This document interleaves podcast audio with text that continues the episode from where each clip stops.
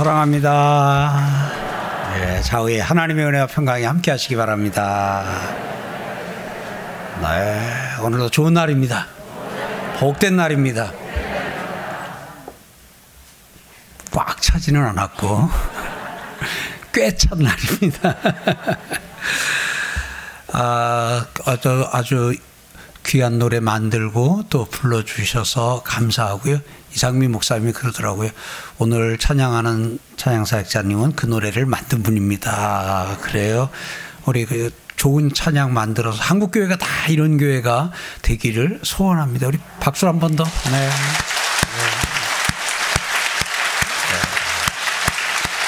감사하고요. 아, 누가복음을 통해서 하나님 말씀을 계속 듣습니다. 지난주간 고생하셨죠? 이것까지 참으라. 예, 이것까지 참으라. 아, 저기, 이, 이 손 말고요. 마음의 손. 한번 들어보세요. 이것까지 참으라 일주일 동안 다 이렇게 통과가 되신 분, 다 그 잘 참아지고 하신 분, 마음의 손 한번 들어보셔요. 예. 아, 어렵더라고요. 저도 그 초반에는 잘 하고 했는데 금요일 날이었나 어느 순간에 좀 약간 저 이렇게 뭘 탁 하고 났는데 아, 아, 이번 주가 이것까지 참으라 아니지 했던 생각이 나더라고요.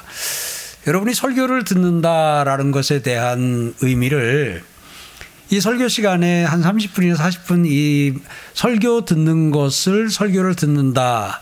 이제 그렇게 생각하고 하면 그러면 우리가 참 이게 설교 듣는 게 너무 쉽잖아요. 설교하는 것도 쉽고요. 근데 우리가 설교를 듣고 설교를 하는 것이 조금 힘들게 느끼는 건 그 설교를 하고 또 그 한 주간 그 말씀대로 한 주간을 이제 사는 거잖아요. 물론 그런 그 한 주간만 사는 게 아니라 그 특별히 그 한 주간은 제가 설교하면서 늘 느낍니다. 그 주간에 설교한 거 제가 꼭 그 부분이 너 그 설교한 대로 하나 하고 이런 상황이 제 앞에 도래해요. 아마 설교를 듣는 여러분 입장에서도 같을 것 같아요. 아마 지난주에도 아, 그래서, 아, 그래도 내가 일주일 동안 잘 참았다 하시는 분들, 이것까지 참으라 했는데 잘 참았다 하시는 분들도 있고, 크, 저는 기억에는 하나, 아, 그거까지 참아야 됐는데 좀 못 참은 것 하나 좀 생각나기도 아, 할 것 같습니다. 오늘 사랑하는 성도 여러분, 지난 주간에 못 참았다면 또 이번 주 앞으로 말씀은 일주일만 적용하는 게 아니니까 앞으로도 계속 또 아, 이것까지 참고 사는 여러분과 제가 되길 주의 이름으로 축복합니다. 예수님께서 마가요한의 다락방에서 마지막 식사하시고 겟세만의 동산으로 예수님이 향하여 가셨고요. 아, 그런 가운데서 길에서 아, 전도 여행을 위해서 전에는 아무것도 준비하지 말라 그랬는데 이제는 준비하라 말씀하시고 그리고 겟세만의 동산에 가셔서 아, 십자가를 지기 위해서 힘이 필요했어요. 십자가를 지는 건 하나님의 말씀에 순종하는 것이고 십자가를 지는 건 사랑인데 그 사랑을 하기에 사랑은 그냥 하는 게 아니라 힘이 있어야 하는 것이다. 그래서 하늘 힘을 받지요.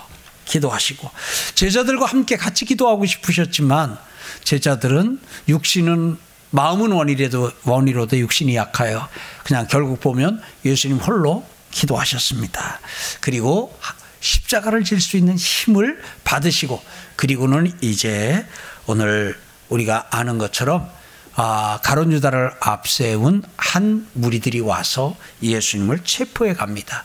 예수님을 잡아가는데 로마의 군병들이 잡아간 건 아닙니다. 대제사장의 종 말고가 등장하고 잡아간 장소가 대제사장의 집으로 나오는 걸 보면 여기서 대제사장의 집을 단순히 여러분들이 어떤 가정집으로 생각하면 안 되고요. 대제사장 관저라고 생각하면 이해가 쉬울 겁니다. 여기서는 아, 공예를 할 수 있을 정도의 그런 또 공간도 있고 하니까 아, 이제 이렇게 굉장히 규모가 있는 그러한 곳이었습니다.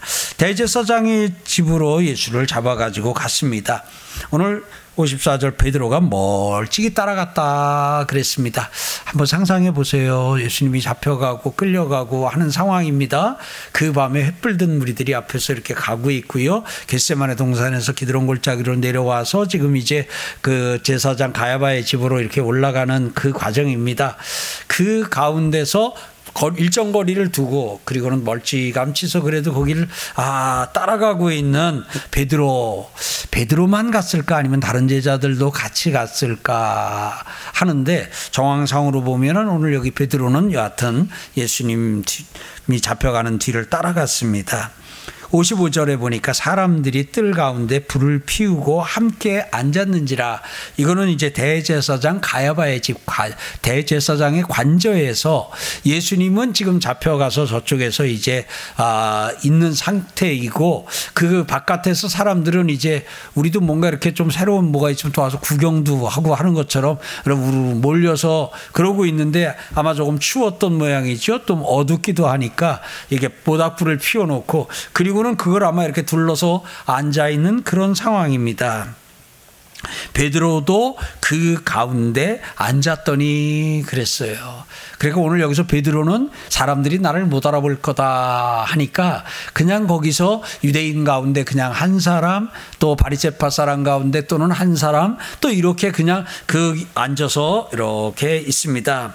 한 여종이 베드로의 불빛을 향하여 앉은 것을 보고 그랬어요. 이 말은 무슨 말이냐면 베드로가 이 모닥불을 향해서 앉아 있다 보니까 조명이 비춰진 겁니다. 모닥불 조명을. 그 베드로가 모닥불 조명을 받다 보니까 이 한 여종이 대제사장 그 집에 있는 한 여종이 그걸 보고는 주목하여 그랬어요. 주목한다는 건 아마 여러분이 이렇게 보면 될 것 같아요. 베드로가 이렇게 보다가 이 사람도 그와 함께 있었다 하고 고발을 하는 거지요. 그렇게 되면 이제 당장 이제 잡혀가는 상황입니다. 예, 같이 잡혀가는 상황인데 그때 만약에 베드로가 같이 잡혀갔으면 예수님이 덜 외롭진 않으셨을까 생각이 듭니다만은 여기서 지금 잡혀간다는 것은 십자가를 같이 질지도 모르는 그런 상황입니다. 그런데 오늘 그 한 여종이 그렇게 말을 하니까 베드로가 뭐라 그러냐면 부인하여 이르되 이 여자여 내가 그를 알지 못하노라 그랬어요.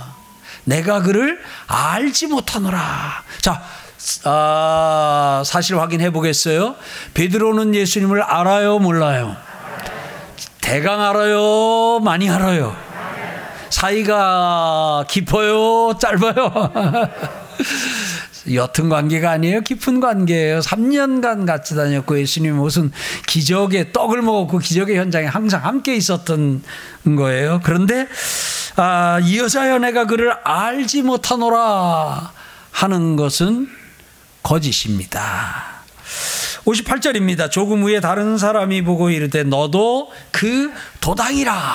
아, 얼른 그렇게 한번 들켰으면 슬금슬금해서 얼른 좀 피하거나 해도 될 것 같은데 이제 그러다 보니까 아마 이제 그 여종이 맞는데 맞는데 근데 워낙 이제 여자요 하고는 아 내가 그를 알지 못한다 그러니까 틀림없이 맞는데 그러고 나면 이제 갔겠지요 이번에 이제 또 한 사람 조금 후에 다른 사람이 또 그러니까 베드로가 이 사람아 나는 아니로라.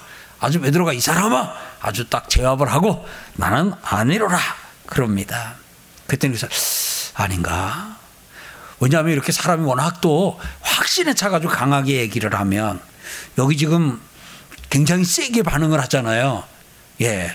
그래서 사람이 그 좀 이렇게 아, 거짓말을 할 때는 유난히 좀 강하게 세게 하는 성향이 좀 있어요. 예. 근데 두 번이나 그랬어요. 59절에 한 시간쯤 있다가 어, 베드로가 꽤 오래 있었어요. 한 시간쯤 있다가 또 한 사람이 이번엔 장담하여 이르되 장담을 했습니다. 이는 갈릴리 사람이니 뭘 보고 알았나 모르겠어요. 아마 이제 사람의 얼굴을 보고 갈릴리 사람을 구분하기는 쉽지 않았, 않지 않았을까 싶어요. 우리가 이제 예를 들어 사람의 얼굴을 보고 아 부산 사람이다, 아 강원도 사람이다, 아 또 어디 뭐 제주도 사람이다 구분돼요? 예. 네. 근데 장담하여 이걸 보게 되면 그러면서 이는 갈릴리 사람이라 한 걸 보니까 베드로가 거기서 아마 얘기를 했던 모양이에요. 얘기를 하다 보니까 갈릴리 사투리가 나왔던 모양이지요. 갈릴리 사투리가 그랬던 게 이래 가지고 이제 뭐 하다가 아 사투리가 나오니까 아 장담하여 이는 갈릴리 사람이니 참으로 그와 함께 있었느니라 그럽니다. 60절 베드로가 이르되 이 사람아 나는 내가 하는 말을 알지 못하니라. 예. 이렇게 말을 합니다. 세 번씩이나. 그것도 할 때마다 아주 이 사람아, 여자요 하면서 아주 그냥 그렇게 말하는 사람을 신란하는 그런 의미가 들어 있어요. 잘 알지도 못합니다. 예, 이런 것도 좀 들어 있고요. 아직 말하고 있을 때에 닭이 곧 울더라 그랬습니다. 그 이제 세 번째 아 내가 하는 말을 나는 알지 못한다고 말할 때 닭이 울었습니다.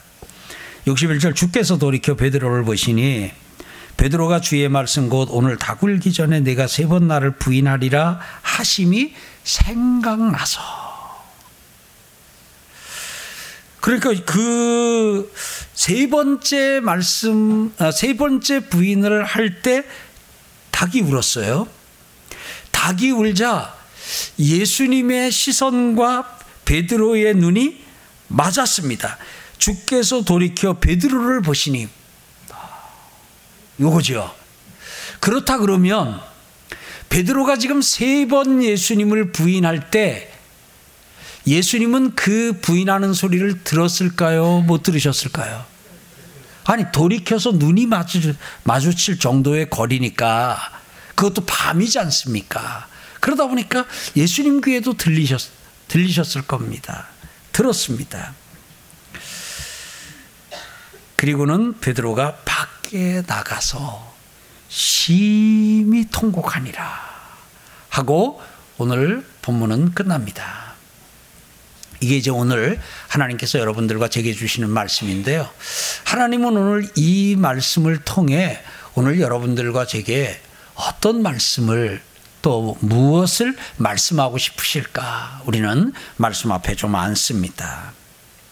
여기서 우리는 한 가지를 좀 살펴봅니다. 오늘 여기서 우리는 베드로가 예수님을 세 번 부인했다고 예수님을 부인한 것이라는 것을 우리가 잘 알고 있습니다. 워낙 이 닭 울음소리와 베드로의 세 번 부인은 유명해서 교회 나온 지 얼마 안 되는 분들도 잘 압니다. 그런데 오늘 여기 세 번 부인한 대목을 자세히 보면 세 번 베드로가 거짓말을 했습니다. 그죠? 우리가 살펴봤지요? 예. 베드로가 세 번 예수님을 부인한 걸 다른 말로 하면 베드로가 세 번 거짓말을 했습니다. 그런데 오늘 우리는 베드로의 세 가지 세 번의 거짓말이라고 하는 그런 관점보다는 베드로의 예수님 세 번 부인하신 것으로 우리는 기억하고 우리는 그것이 더 선명하게 들어와 있습니다. 여기서 우리는 중요한 사실 하나를 알게 됩니다. 거짓말을 하는 것과 예수님을 부인하는 것, 이것이 상관이 있을까 없을까 하는 부분입니다. 단 먼저 말씀드립니다. 거짓말과 예수님을 부인하는 것은 상관이 있습니다. 성경은 예수 믿는 사람을 그냥 정직한 자, 진실한 자라고 부릅니다. 그래서 여러분들이 구약 성경을 읽다가 정직한 자는 하고 나오게 되면 그리스도인인 여러분과 저를 지칭하는 것으로 받으면 됩니다. 오늘 정직해야 된다. 성경은 물론 그렇게 가르치기도 합니다. 그런데 그것보다도 아예 단정해서 아주 단언해서 동일하게 그리스도인 이퀄 정직한 자. 이 속에는 그리스도인은 세상에 비치고 세상의 빛이 되어야 한다가 아니라 세상에 비치고 세상의 소금이라고 말씀하시는 것만큼이나 그리스도인은 정직한 자다 하는 것이 아주 강하게 들어 있어요. 사랑하는 성도 여러분, 왜 그러냐 하면 하나님이 정직하시기 때문에 그래서 하나님은 어떤 분이시냐? 예수님은 어떤 분이시냐? 거짓이 없으신. 거짓이 없으신 분. 그래서 예수님에게서 찾을 수 없는 것이 거짓이고요. 하나님에게서 발견할 수 없는 것이 거짓이에요. 동의하시면 아멘. 그래서 하나님을 우리가 표현하는 가운데 사랑이 많으신 하나님 뭐 여러 가지 표현이 있는데 진실하신 하나님. 진실하신 하나님. 성경이 진리라는 표현을 씁니다. 나는 길이요 진리요 생명이라고 할 때에 그 진리라고 하는 그 안에도 진실이라고 하는 것이 의미적으로 들어 있습니다. 그래서 진실로 진실로 내게 내가 너희에게 이르노니 하고 할 때에도 그 안에 들어 있고 나는 진리다 할 때도 그 안에 진실이 들어 있습니다. 사랑하는 성도 여러분. 예수를 믿는 사람 그리스도인은 하나님의 아들입니다. 하나님의 자녀입니다. 그래서 예수 그리스도를 믿는 사람은 또한 예수 그리스도를 믿는 사람은 그리스도의 마음을 본받은 자입니다. 그리스도는 아버지 하나님은 거짓이 없으셔요. 진실하신 진실하신 나의 하나님. 그분이 우리 하나님이십니다. 그렇기 때문에 오늘 우리는 성경을 읽을 때 참 편합니다. 왜냐하면 고르지 않아도 돼요. 분별하지 않아도 돼요. 어떤 의미에서. 하나님이 하신 말씀이 이게 사실일까? 이게 정말일까? 하나님의 약속이 성경에 많이 기록되어 있는데 그걸 들고 진짜일까? 갈짜일까? 어떻게? 진짜일까 가짜일까 뭐 그렇게 안 하고 하나님의 말씀이면 무조건 진실이에요. 무조건 진실이에요. 예. 우리가 그분의 아들이에요. 아들은 아버지를 닮습니다. 그래서 그리스도인은 정직합니다. 그래서 성경은 아예 그리스도인은 하고 부를 자리에 정직한 자는 하고 그냥 그리스도인 대신 예수 믿는 사람 대신 그냥 그리스도인이라고 하고 지나갑니다. 한번 묻습니다. 그리스도인만 아멘. 예수 믿으시는 분 아멘. 하나님이 아버지이신 분 아멘. 같이 합시다. 나는 정직한 사람이다. 그러시죠? 왜 거짓말 베드로가 세 번 한 것을 거짓말이라는 표현 대신에 예수를 세 번 부인했다고 할까? 거짓의 아비는 사단입니다. 진실의 아비는 하나님이십니다. 사단은 거짓의 영입니다. 성령은 진실의 영입니다. 사랑하는 성도 여러분. 그렇기 때문에 우리가 거짓을 말하는 것은 거짓의 아비인 사단을 경배하는 것입니다. 내가 거짓을 말하는 것은 진실이신 진리이신 예수님을 부인하는 것입니다. 그래서 여러분들이 내가 진실을 말할지 거짓을 말할지 고민할 때 그때 여러분들이 내가 예수님을 시인할지 예수님을 부인하고 사탄을 경배할지 그 둘 중에 하나를 골라야 합니다. 거짓말 가볍게 여기면 안 됩니다. 하얀 거짓말, 빨간 거짓말 만들어서 빨간 거짓말, 검은 거짓말은 새까만 거짓말은 하면 안 되지만 하얀 거짓말은 해도 된다. 속지 마십시오. 거짓말은 다 거짓말입니다. 사랑하는 성도 여러분,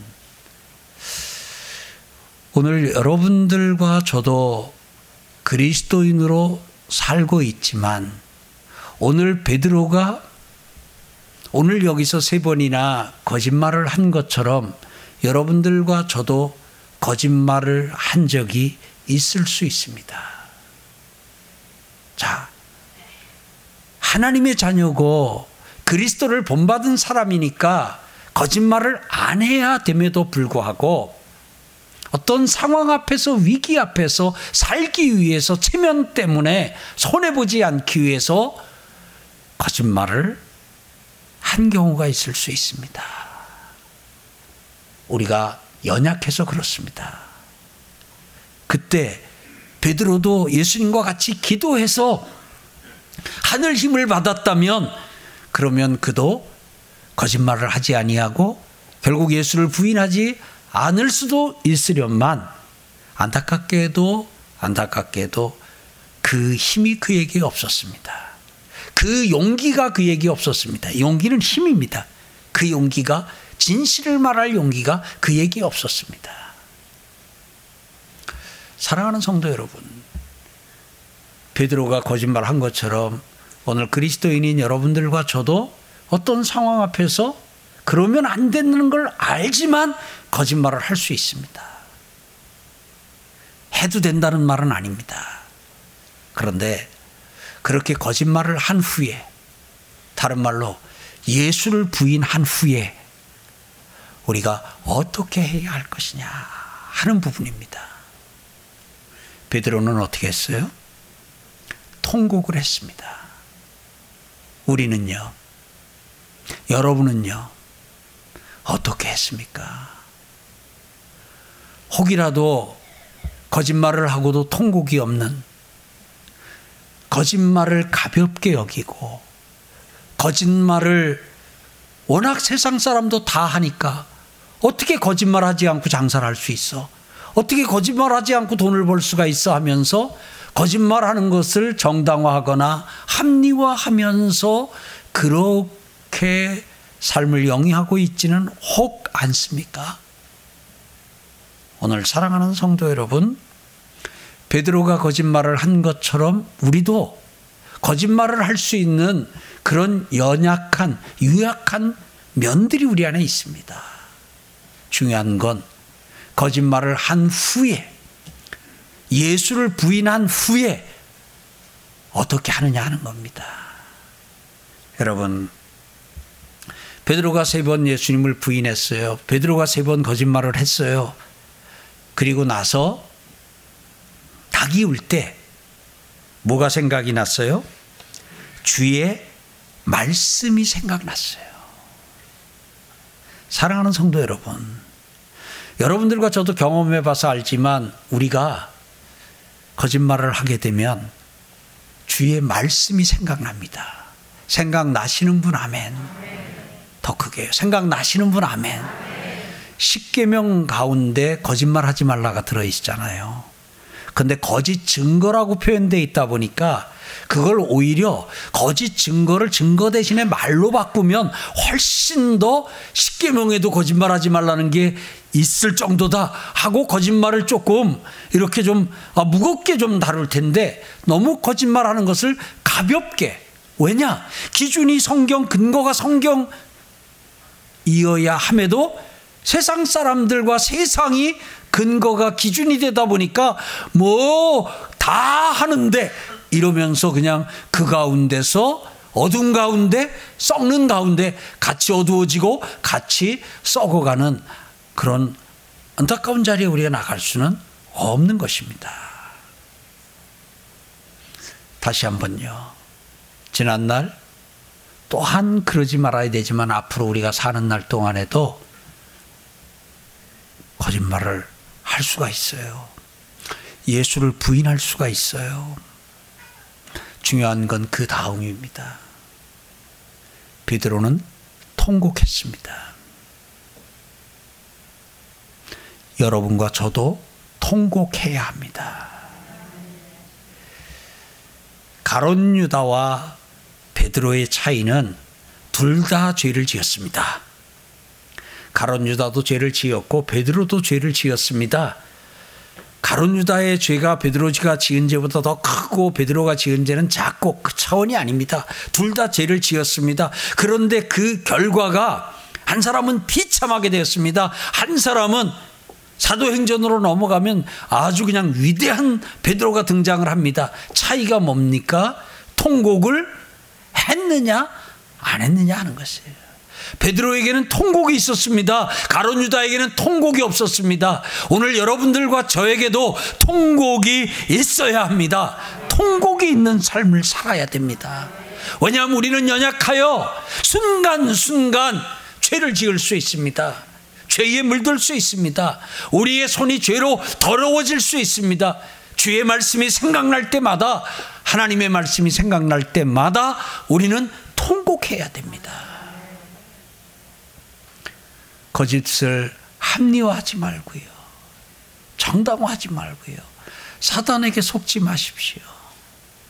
거짓은 반드시 드러납니다. 제가 그래서 책을 쓰면서 거짓은 유효기간이 짧다고 썼잖아요. 왜 그러냐? 사단의 목적이 거짓말을 할 때는 아이 누가 알아 세상에 너하고 나하고 밖에 더 알아 누가 알아 걱정 마 그래 놓고 거짓말을 딱 하게 되면 바로 드러나게 합니다 바로 드러나게 합니다 사단의 목적은 거짓말을 하게 하는 게 아니라 거짓말을 하게 한 다음에 그것이 드러나서 사람과의 관계를 신뢰를 깨버리는 겁니다 사람과 사람이 좋은 관계 지속적인 관계를 맺기 위해서는 신뢰가 형성이 되어야 됩니다. 그러기 위해서 좀 더딘 것 같고 하더라도 진실하면 반드시 그 진실함은 드러납니다. 머리 쓰고 그러지 않아도 돼요. 또 하나 오늘 우리는 여기서 통곡을 한다는 것의 의미를 좀 같이 나눕니다. 이 통곡했다고 하는 것은 회개했다는 것의 다른 표현입니다. 참 우리는 하나님 앞에 감사해야 합니다. 저는 개인적으로 하나님에게 받은 선물 중에 특권 중에 죄를 없애는 회개를 죄를 없앨 수 있는 내가 지은 죄를 없앨 수 있는 회개와 다른 사람이 내게 지은 죄를 없앨 수 있는 용서라고 하는 이 두 가지 특권을 받은 것이 살면서 얼마나 감사한지 모르겠어요. 그렇지 않으면 내가 지은 죄가 내 안에 쌓여서 다른 사람이 내 안에 내게 지은 죄가 내 안에 쌓여서 그 죄가 자라서 성경은 가르쳐 주잖아요. 죄의 싹은 사망이다. 죄의 결과는 사망인 거예요. 그럼 내가 지은 죄를 내가 지은 죄가 내 안에 쌓이게 되면 그 내 안에서 그 죄가 그냥 막 이렇게 될 거 아니겠어요? 이렇게 이렇게 이렇게. 그러다 어떤 순간 내 인생을 찌르고 우리 가정을 찌르고 자녀들을 찌르고 그래서 그냥 어느 순간 파멸 멸망에 이를 텐데 그 죄가 싹이 나기도 전에 주의 말씀이 생각나서 통곡하면 회개하면 그 죄가 사라지니 그 죄의 싹시 오늘 우리 인생이 거두지 않아도 되니 얼마나 감사합니까? 자기가 지은 죄를 없앨 수 있는 회개 카드 받으신 분 아멘. 받으신 분 아멘. 여러분 그거 쓰십시오. 그게 통곡입니다. 그게 통곡이에요. 오늘 여기서 베드로가 통곡했다고 하는 이 부분을 우리가 조금 적용할 때 베드로의 통곡 소리가 예수님에게 들렸을까요? 안 들렸을까요? 밖에 나가서 하긴 했어도 깊은 밤입니다. 베드로와 3년간 같이 살았습니다. 발걸음 소리만 들어도 이건 누구 발걸음이라는 것을 오래 산 사람들은 알더라고요. 벌써 이렇게 걸어오는데 아 엄마다 걸어오는데 아 아빠다 아는 것처럼 그 베드로의 통곡 소리를 위에서는 하나님이 들으시고 또한 그곳에서 예수님도 그 소리를 들으셨습니다. 여러분 통곡을 할 때 회개를 할 때 하나님 앞에 나가서 하나님께만 회개해야 되는 것 있습니다. 내가 마음으로 누구를 미워했습니다. 근데 주님의 말씀이 생각났습니다. 내가 회개합니다. 그러면 어떻게 해야 돼요? 하나님께만 가서 하나님 제가 아무개를 미워했어요. 주님 용서해 주세요. 그러면 됩니다. 아멘 하셔요? 그러면 됩니다. 근데 그걸 굳이 그 사람을 찾아가지고 그 사람은 내가 자기를 미워한지도 몰라요.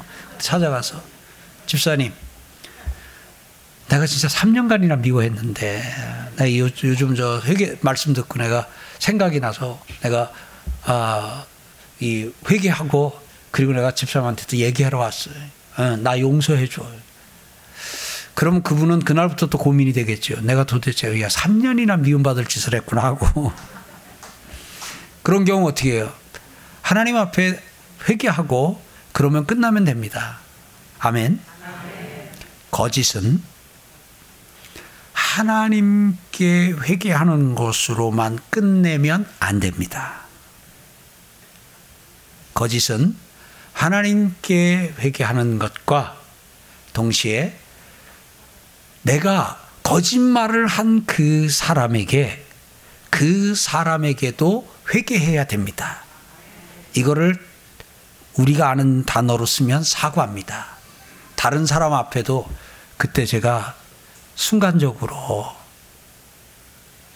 좀 당황이 돼서 좀 창피해서 그래서 안 먹었다고 안 갔다고 못 받았다고 안 했다고 했는데 실은 제가 했습니다.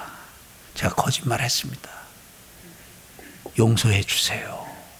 하고 사과를 해야 됩니다. 왜 그러냐 하면, 왜 그러냐 하면, 사단은 와서 그럽니다. 네가 거짓말한 걸 저 사람은 모를 거다. 그런데 굳이 가서 네가 긁어부스럼 만들듯이 또 가서 그럴 거 뭐 있겠냐? 아닙니다. 그 사람이 알고 있습니다. 다만 모른 척 해줄 따름이지요. 문제는 뭐냐? 모른 척은 하는데 기본이 항상 그 사람을 대할 때는 이 사람은 진실한 사람은 아니야. 이 사람이 하는 말을 다 그냥 믿거나 그럴 수는 없어. 그런 것이 두 번이나 세 번 정도만 이렇게 반복되면 아, 이 사람은 믿을 수 없는 사람이다. 이런 게 들어있거든요. 그러면 그 사람 앞에 내가 가서 그것을 잘못을 돌이키고 회개한 것을 그 사람 앞에 전해주지 않으면 그 사람은 계속해서 나를 진실하지 못한 사람, 믿을 수 없는 사람으로 계속 대하고 그러다 보니까 나에게 중요한 일이나 신뢰할 수 있는 어떤 일들이나 이런 것들은 안 맡기고 그런 이야기는 안 할 거란 말이에요. 그러면 뭐예요? 건성적인 관계는 아, 안녕하세요. 네, 안녕하시고요. 잘 지내지요? 뭐, 그 정도 관계는 유지가 될지 모르지만 어떤 중요한 일을 의논하고 중요한 일을 같이 하는 것은 상대가 되질 않겠지요. 그러면 손해일까요? 이익일까요? 손해예요. 그러니까 조금 부끄러울 수 있어요. 조금 창피할 수 있어요. 그래도 해야 합니다. 그래서 이번 주간은 베드로의 통곡인데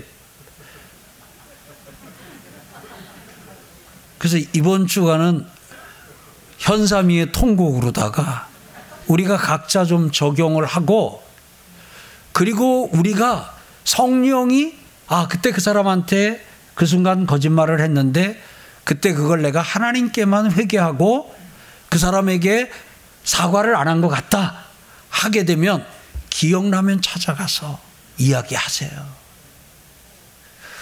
혹시 저 찾아오실 분들이 있으면 미리 지금 내려가 있을까요? 그럴 일 없으시겠지만요. 찾아가셔서 찾아가셔서 이야기하세요. 그리고 사과하세요. 그리고 용서받으세요. 그게 통곡이에요. 거짓말은 통곡해야 돼요.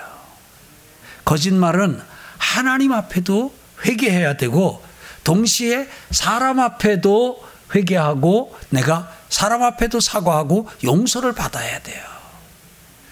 여기 부부지간에 부부지간에도 그 부분 때문에 아내가 내 남편이지만 애들 때문에 같이 살긴 하겠지만 참 믿기는 어려운 사람이다. 만약 이런 이미지를 내가 했던 거짓말 때문에 아내가 받고 있다면, 아내가 갖고 있다면 그 아내를 위해서 그리고 나를 위해서도 통곡은 필요합니다. 통곡은 필요합니다. 사랑하는 성도 여러분, 통곡하면 새로운 삶을 다시 시작할 수 있습니다. 베드로 예수님을 부인했지만 거짓말을 세 번이나 하는 죄를 지었지만 다시 일어나서 사도행전 가보세요. 사도행전으로 가보면 그냥 그 아주 그냥 이러고 있는 베드로 나오지 않습니까? 우리도 통곡하면 우리도 그렇게 그야말로 하나님의 위대한 파트너로 하나님의 역사를 이룰 줄 믿습니다. 우리에게 통곡을 선물로 주신 하나님. 그리고 그 통곡으로 다시 관계를 복원시키게 하신 하나님을 깊이 사랑하며 감사하는 이 한 주간 되시기를 주의 이름으로 축복합니다.